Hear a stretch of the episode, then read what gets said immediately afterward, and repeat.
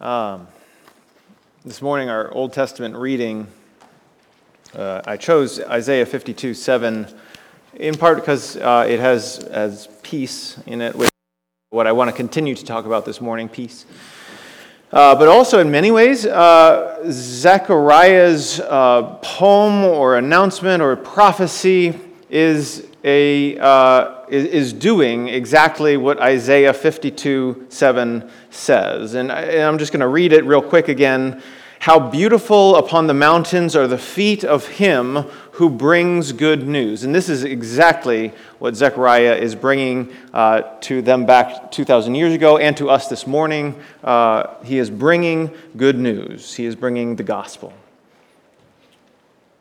How beautiful upon the mountains are the feet of him who bring good news, who publishes peace, who brings good news of happiness, who publishes salvation, and who says to Zion, and who reminds us all who need reminding, Your God reigns. Your God reigns. And this is exactly what Zechariah is doing this morning. He is saying to us, He's reminding us, Your God reigns, and there is salvation available, and there is happiness and, and good news. And this is the message I bring this morning as well. Let us begin in prayer. Heavenly Father, you desire that we know your reign. It is a reign of love and of mercy, and you have sacrificed so much that we might be with you, that we might be united with you. And so, God, this morning, I pray that you give us ears to hear. I pray that you prick our hearts anew, that we might hear something that perhaps we've heard a thousand times before, but we needed to hear it 1,001 times before it finally set in and before we finally believed it, and before we finally lived it out.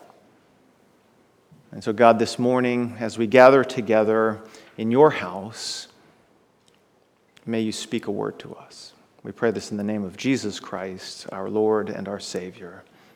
Amen. Uh, this morning, uh, indeed, I want to spend all of my time actually in uh, the book of Luke. I should have had my uh, Bible turn there. Luke chapter 1, if you'll turn there with me. Uh, so, what's going on at this point uh, in Luke's gospel? Very early on, obviously, it's chapter 1, but we're toward the end of it all, uh, the end of chapter 1, that is. Uh, and uh, we are getting to the point where John the Baptist has just been born. And there are two babies uh, in Luke's gospel uh, that share screen time, so to speak. Uh, one uh, is, of course, Jesus, and the other is John the Baptist. And uh, these two stories, they weave in and out of each other in the first chapter of Luke. And what we get is, uh, if you recall the story of, of, of, John the Baptist and his parents, is Elizabeth and Zechariah. Zechariah is a priest, and he sees this angel, and the angel says, uh, You are going to have a child. And he disbelieves, actually. He, he was uh, settled on the fact that his wife was going to be barren the rest of her life. And perhaps if uh, any of you have struggled with infertility in uh, your life or your marriage, or you know people who have, uh, this, is, this is a common response. But, but indeed, the angel comes and says, You will have a baby. And, and, and he, in his disbelief, is struck mute and he cannot speak. And there's this funny scene that happens where he, he leaves the temple and he has to explain to people what's happening. And so he's like using hand motions, but there's not American Sign Language at this point, And so he doesn't know how to get his point across. And, and he's having to draw things in the sand and, and explain what has happened to him. And then nine months later is where we are now. Nine whole months have gone by and he hasn't been able to say a word. He has been mute this whole time until finally, in these moments, he believes. Because what happens just before our passage is that Elizabeth says that John the Baptist is born. They take him to the temple after eight days, and at this point they name the child, and she says his name is to be John. And everybody around doesn't, they, they don't believe her because, well, there are no relatives named John, apparently, in their family. And so they say, well, that, surely this can't be. And so they go to Zechariah and, and they say, well, what's his name? And he again gets out the pad and pencil and he, he, he says, John. And in this moment, the belief sets in and his mouth is opened.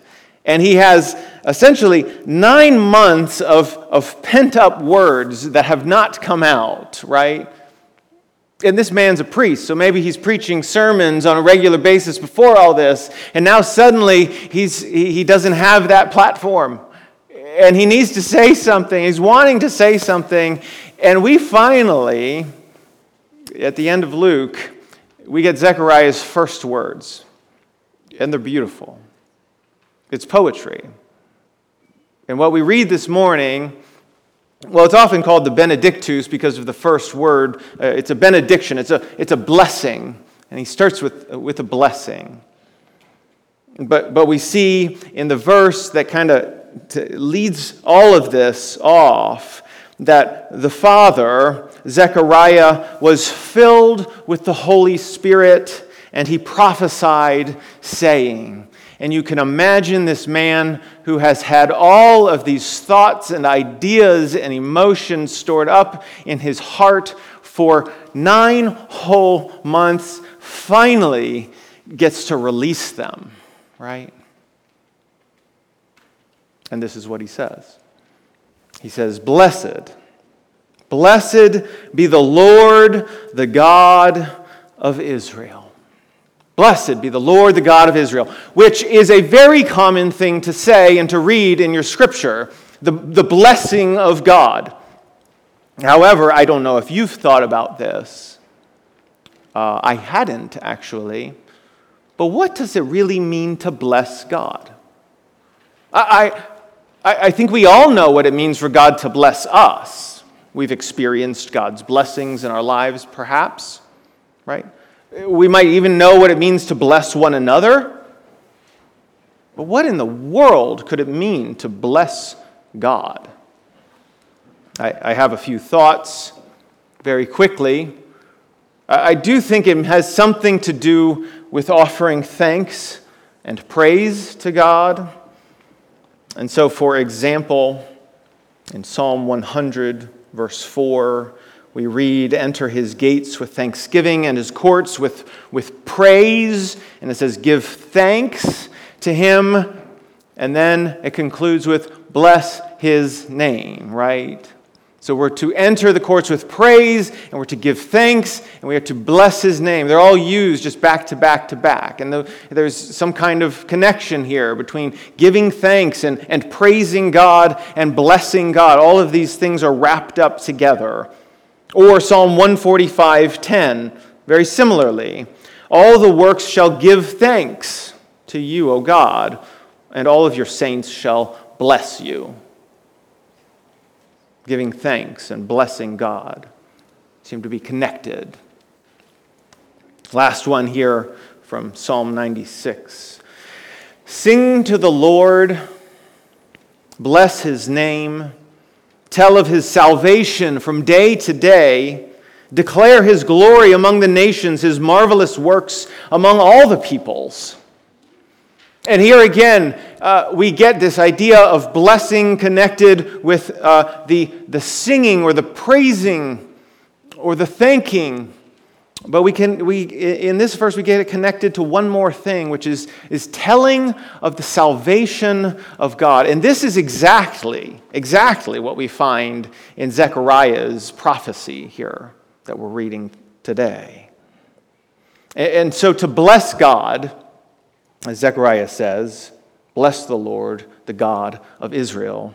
Well, it means to, to give thanks, and it means to praise, but also it means to remember and to count our own blessings and to remind ourselves of the ways in which God has blessed us again and again and again, and to offer that back to God and to say thank you.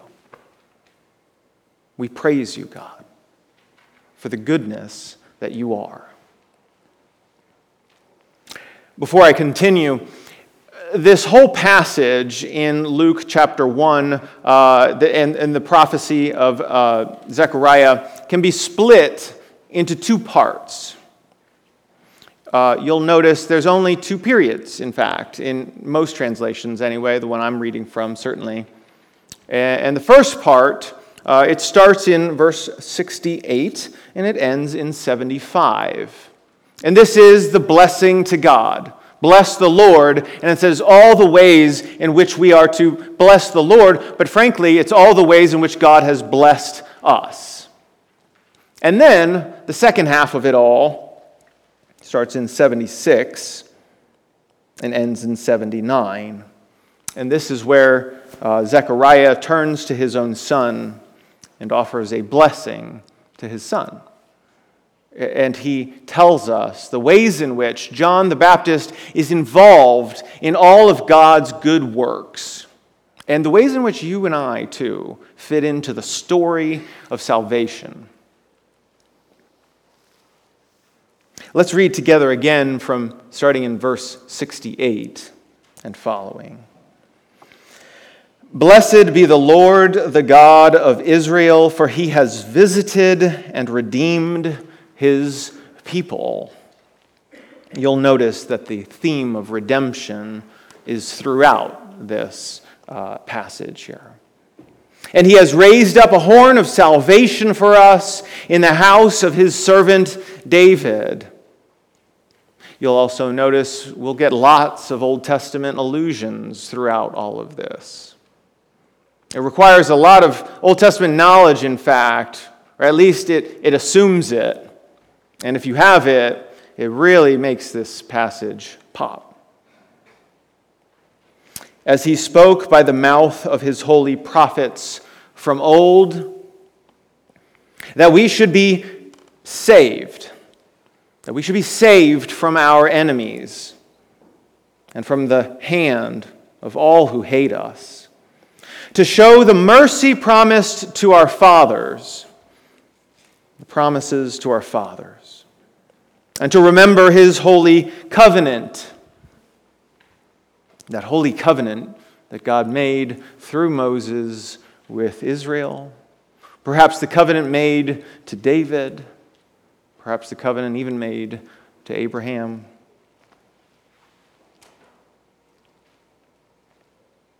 The oath that he swore to our father Abraham to grant us that we being delivered from the hand of our enemies, might serve him without fear. In holiness and righteousness before him all our days. And then we finally get that first period. and here's the end of the, the first section, right? If, uh, if I can just be a little nerdy for a second, please stick with me. Stick with me. Uh, you might notice that uh, all of these uh, passages or uh, verses here are set off. They, they look like poem in, in uh, the ESV anyway, and on our screen as well, right? It's not, it's not one continuous uh, paragraph, it's, they're all set off from one another. And so you might think, well, they all rhyme, and this is, this is why. Uh, they, they, don't rhyme, just so you know, in the original Greek. But they do all end with the same uh, thing. And that is, they end with, uh, and here's the nerdy part, uh, a preposition. A preposition, if you don't know, is a, uh, a word that stands in for another noun, right? And, okay, stick with me. Uh, and uh, it, it represents something else. And all of the prepositions here uh, that uh, all of these verses end with are either a representation of one of two things God or us. God or us. Every single one, every single uh, line ends with either God or us. last uh, bit of nerddom uh, is that this is important because because uh, you see in greek you can order words in whatever order you want it's not like english grammar and so whatever you put first and whatever you put last matters because often you're trying to emphasize something by doing so and so if you have a uh, something last every single time verse after verse after verse after verse Clearly, the author is trying to emphasize something. And here is uh, the point of it all. What I think the author, Zechariah, is trying to emphasize here is that he is retelling the story of God and us on a macro scale, on a big scale.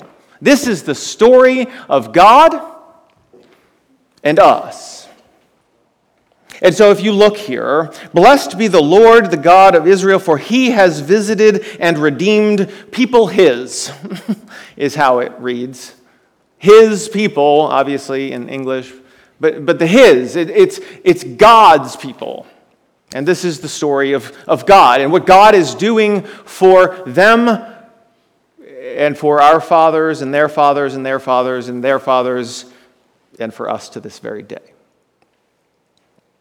And he has raised up a horn of salvation for us. And here, this, this horn of salvation, just in case you're not catching it, because uh, we, we don't talk about horns much, um, this is definitely uh, battle language. You can think of maybe like the Civil War. Uh, I'm trying to think of like a modern example, and I, I, we don't have one. But taking that, that bugle into battle, right? And the idea is that who's leading this charge? Who's, who's bugling? Who is, who is leading us into battle and going to save us from our enemies? Well, it is none other than God, but it is someone in the house of the servant David. We all know this to be Jesus. We should be saved from our enemies and from the hand of all who hate us, to show the mercy promised to our fathers, and to remember his holy covenant. I mean, Zechariah is literally jumping around the Old Testament and reminding us of all of these places in Scripture where God, and he's pulling together the whole of it into one big narrative of the way we should be reading the Old Testament. And God, through the person of Jesus Christ, led by John the Baptist, well, he is saving the world.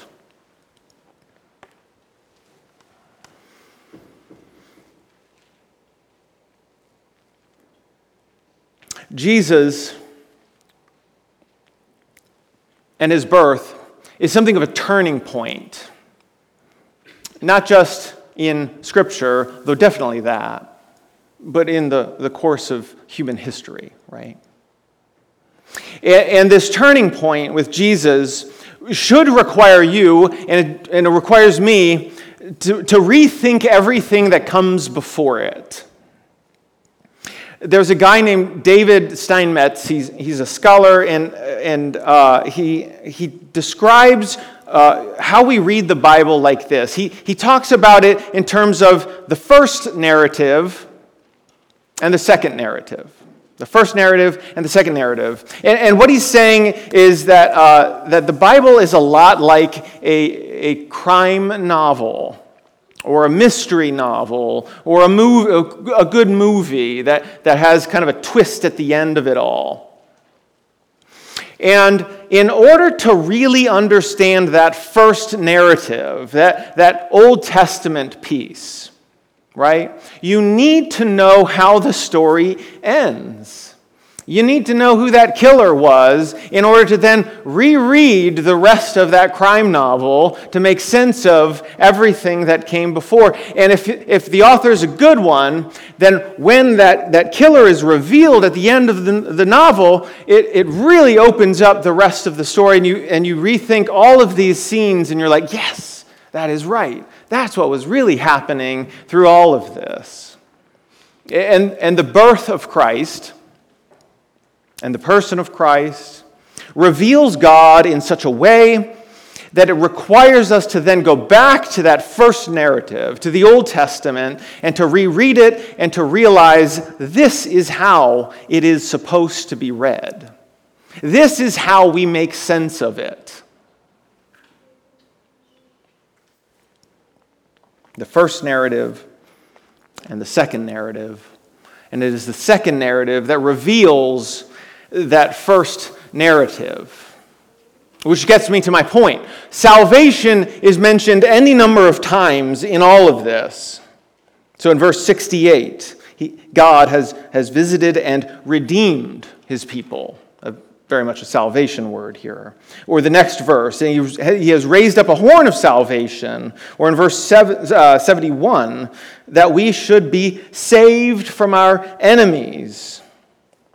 Or 74, that we being delivered Another salvation word here, that we being delivered from the hand of our enemies might serve him without fear. And so we have salvation on the one hand, but it's not salvation like they were talking about it in the Old Testament. Salvation in the Old Testament, not always, but largely, was salvation from a literal enemy the people beyond the borders. Maybe it was Assyria. Maybe it was Babylon. Maybe it was the Philistines.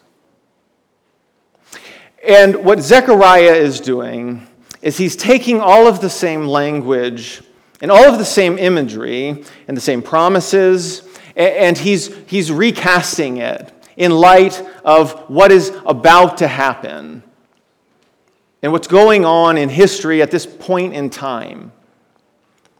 And he requires us to rethink what it means to be saved. And then the second part is because it talks about enemies multiple times here is who who are our enemies? Now, there were people in Jesus' day and age who would have said that the Romans are the enemy.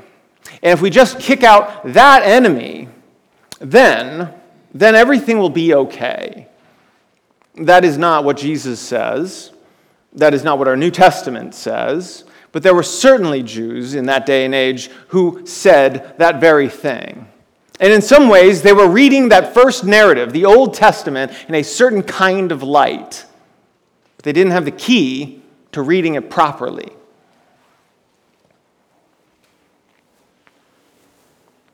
Who are the enemies? We read on. Verse 76 Zechariah now turns to his own son and offers a blessing to John the Baptist. And he says, You, you child, you will be called the prophet of the Most High. For you will go before the Lord to prepare his ways.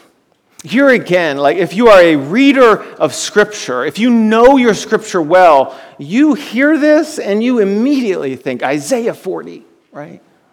Prepare the way of the Lord. And John the Baptist is this figure. Luke's going to even repeat that line later. Actually, all of the Gospels repeat that line. Prepare the way of the Lord.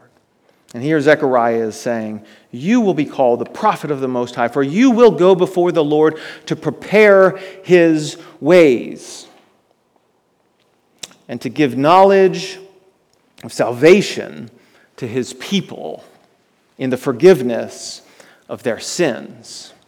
And now, now we're getting closer to what it means to answer the question who are the enemies here?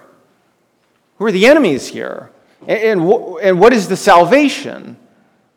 Because we could think that, or, well, some in his day and age thought that the enemy was indeed, maybe it was Herod, who was in league with Rome, or maybe it was some other nation out there. But that is not the problem that needs saving and solving. We, we read very clearly And we actually saw it last week too. That when Jesus is, is called Jesus, is because he will save his people from their sins, is what Matthew said. That's what his name means salvation. And here we see it again to give knowledge of salvation to his people in the forgiveness of their sins. Who is the enemy? Well, in many ways, the enemy is, is not out there, her, is it? The enemy's in here. The enemy's within. Solzhenitsyn, in his famous book, The Gulag Archipelago, uh, this gets quoted a lot, but he says, If only there were evil people somewhere insidiously committing evil deeds, and it were necessary only to separate them from the rest of us and destroy them. But the line dividing good and evil cuts through the heart of every human being. And who is willing to destroy a piece of his own heart? The line of good and evil seems to cut between all of our hearts. And is this sin that indeed needs to be forgiven. And this is why Jesus comes. This is why John the Baptist prepares the way. And we read on in verse 78 Because of the tender mercy of our God, whereby the sunrise shall visit us from on high, to give light to those who sit in darkness and in the shadow of death, to guide our feet into the way of peace. Because of the tender mercy of our God, I love that phrase, tender mercy. I like thinking of God as, as tender and merciful, right? Interestingly, uh, so I looked it up. That's not actually, uh, I, I don't like to pick on translators because it's a tough job, but the thing is, this word tender, it's actually much more visceral than that. It's not just a mercy that is that is soft or, or mild. It is a mercy that is at the core of the gut of God Himself. And something is churning within there that is, that is, that is calling out for God to be merciful to His people. He sees their plight, our plight and he, he, he can do nothing but have mercy upon us. It is Jesus hanging on the cross crying out, Forgive them. They don't know what they're doing.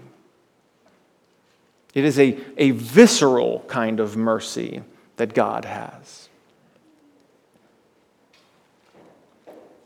And this causes the light to shine from on high and to give light to those who sit in darkness and in the shadow of death, to guide our feet into the way of peace. I have had this quotation that I'm about to read to you for like eight months, and I've been sitting on it for a really long time, and I'm ready to deliver it. Uh, it's a quote from uh, one of my favorite theologians, uh, John Wesley, who lived uh, approximately 300 years ago.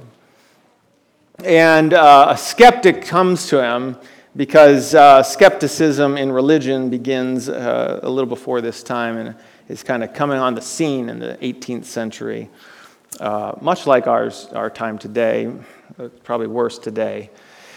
And a skeptic comes to John Wesley and he says this the skeptic says, I hear that you preach to a great number of people every night and every morning. And then he asks them three questions What would you do with these people, right? Where would you lead them? Well, I guess it's four questions. what religion do you preach? And what is it good for? What would you do with these people that you're preaching to? Where would you lead them? What religion do you preach? And what is it good for? You know now, I love good questions. And when I read the, just that opening little bit, I was captivated. I, I was ready for John Wesley's answers, one of the great theologians of history. And here's what he says Wesley replied, I do preach to as many as desire to hear every night and every morning. You ask what I would do with them. I would make them virtuous and happy, easy in themselves and useful to others. That was not what I anticipated, and I love it. I would make them, he says, virtuous. That part I get. Happy, which probably has a, a deeper resonance of happiness than, than what we use today. But it's the third one is easy in themselves, easy in themselves, and useful to others. And where would I lead them? I would lead them to heaven, to God the judge, the lover of all, and to Jesus, the mediator of the new covenant. And what religion do I preach? He says, I preach the religion of love, the law of kindness brought to light by the gospel a religion of love. And this is what we find here with this visceral mercy of God, right? It is a religion of love. For God so loved the world that he could not help himself but do something about it. And he sent his son, Jesus. And the law of kindness. I don't know if you've ever read the law, that is the Old Testament law. It's not always filled with butterflies and rainbows back there. But John knows how to read the second narrative. That is, John Wesley knows how to read the second narrative. And the law of kindness is what he would point us to as a way of understanding God's very nature and why he gives the law at all. The law of kindness brought to light by the gospel. And what is it good for? To make all who receive it enjoy God. Let that one sink in. What is this good for? To make all who receive it enjoy God and themselves. To enjoy God and themselves to make them like God. Lovers of all, content in their lives, and crying out at their death in calm assurance O grave, where is your victory? Thanks be unto God who gives me the victory through my Lord Jesus Christ. I read that quote and I thought, this is jam packed with all sorts of good and beautiful and true sentiments that we all need to hear this on a regular basis. Because sometimes the religion that I hear doesn't quite line up with these sorts of things. Or the people that I encounter on the street who call themselves Christians don't come across as entirely virtuous or like God, being made in God's image. Or perhaps they're not lovers of all, they're just lovers of some. And how many of us are not content in our lives?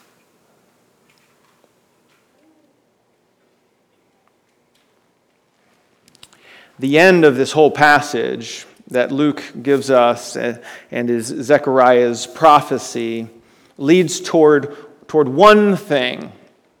One thing. It's guiding our feet into the way of peace. The way of peace. And by way, just so we're clear, it's a road, hodos, road or path. A path of peace is where we're all heading. And there's two things you've got to walk away with here as far as what this means is that peace is not a place, maybe, maybe ultimately it is, as uh, Matt rightly pointed us to, Revelation 21 22.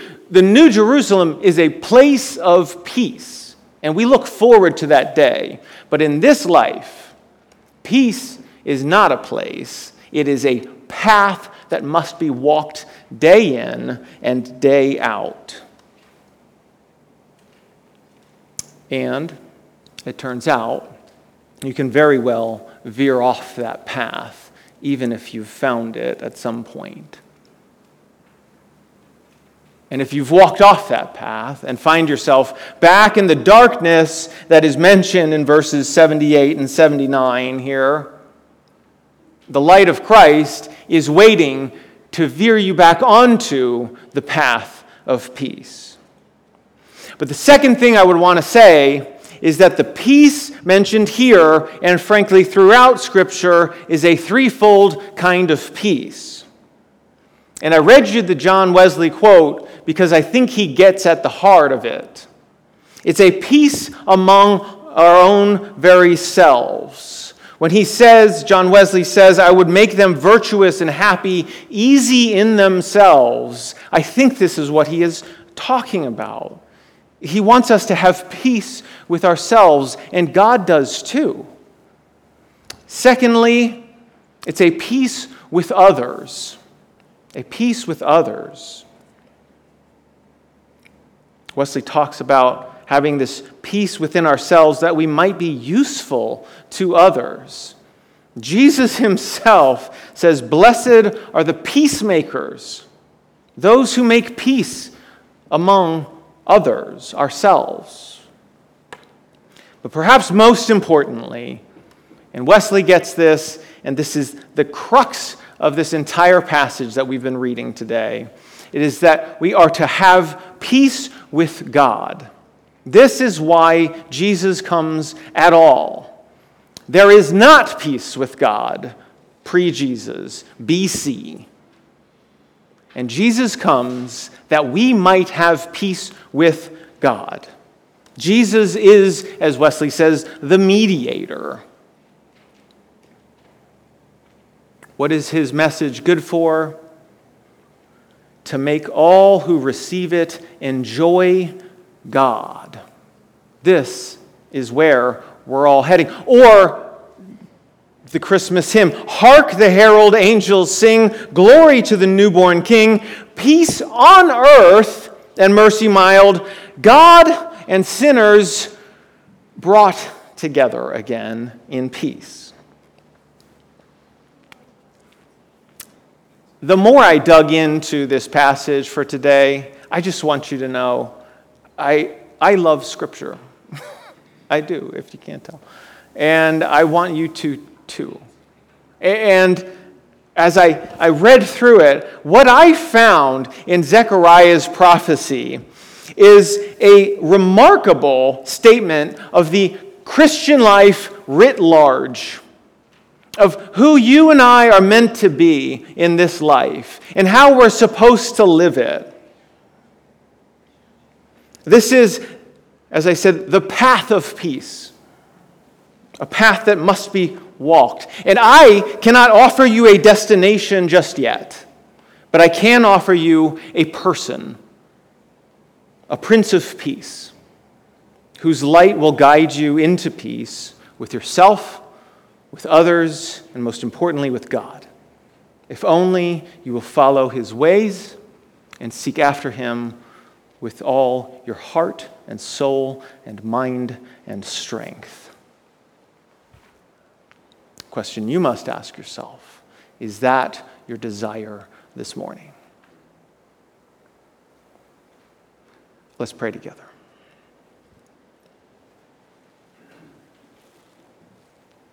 Father, Son, and Holy Spirit,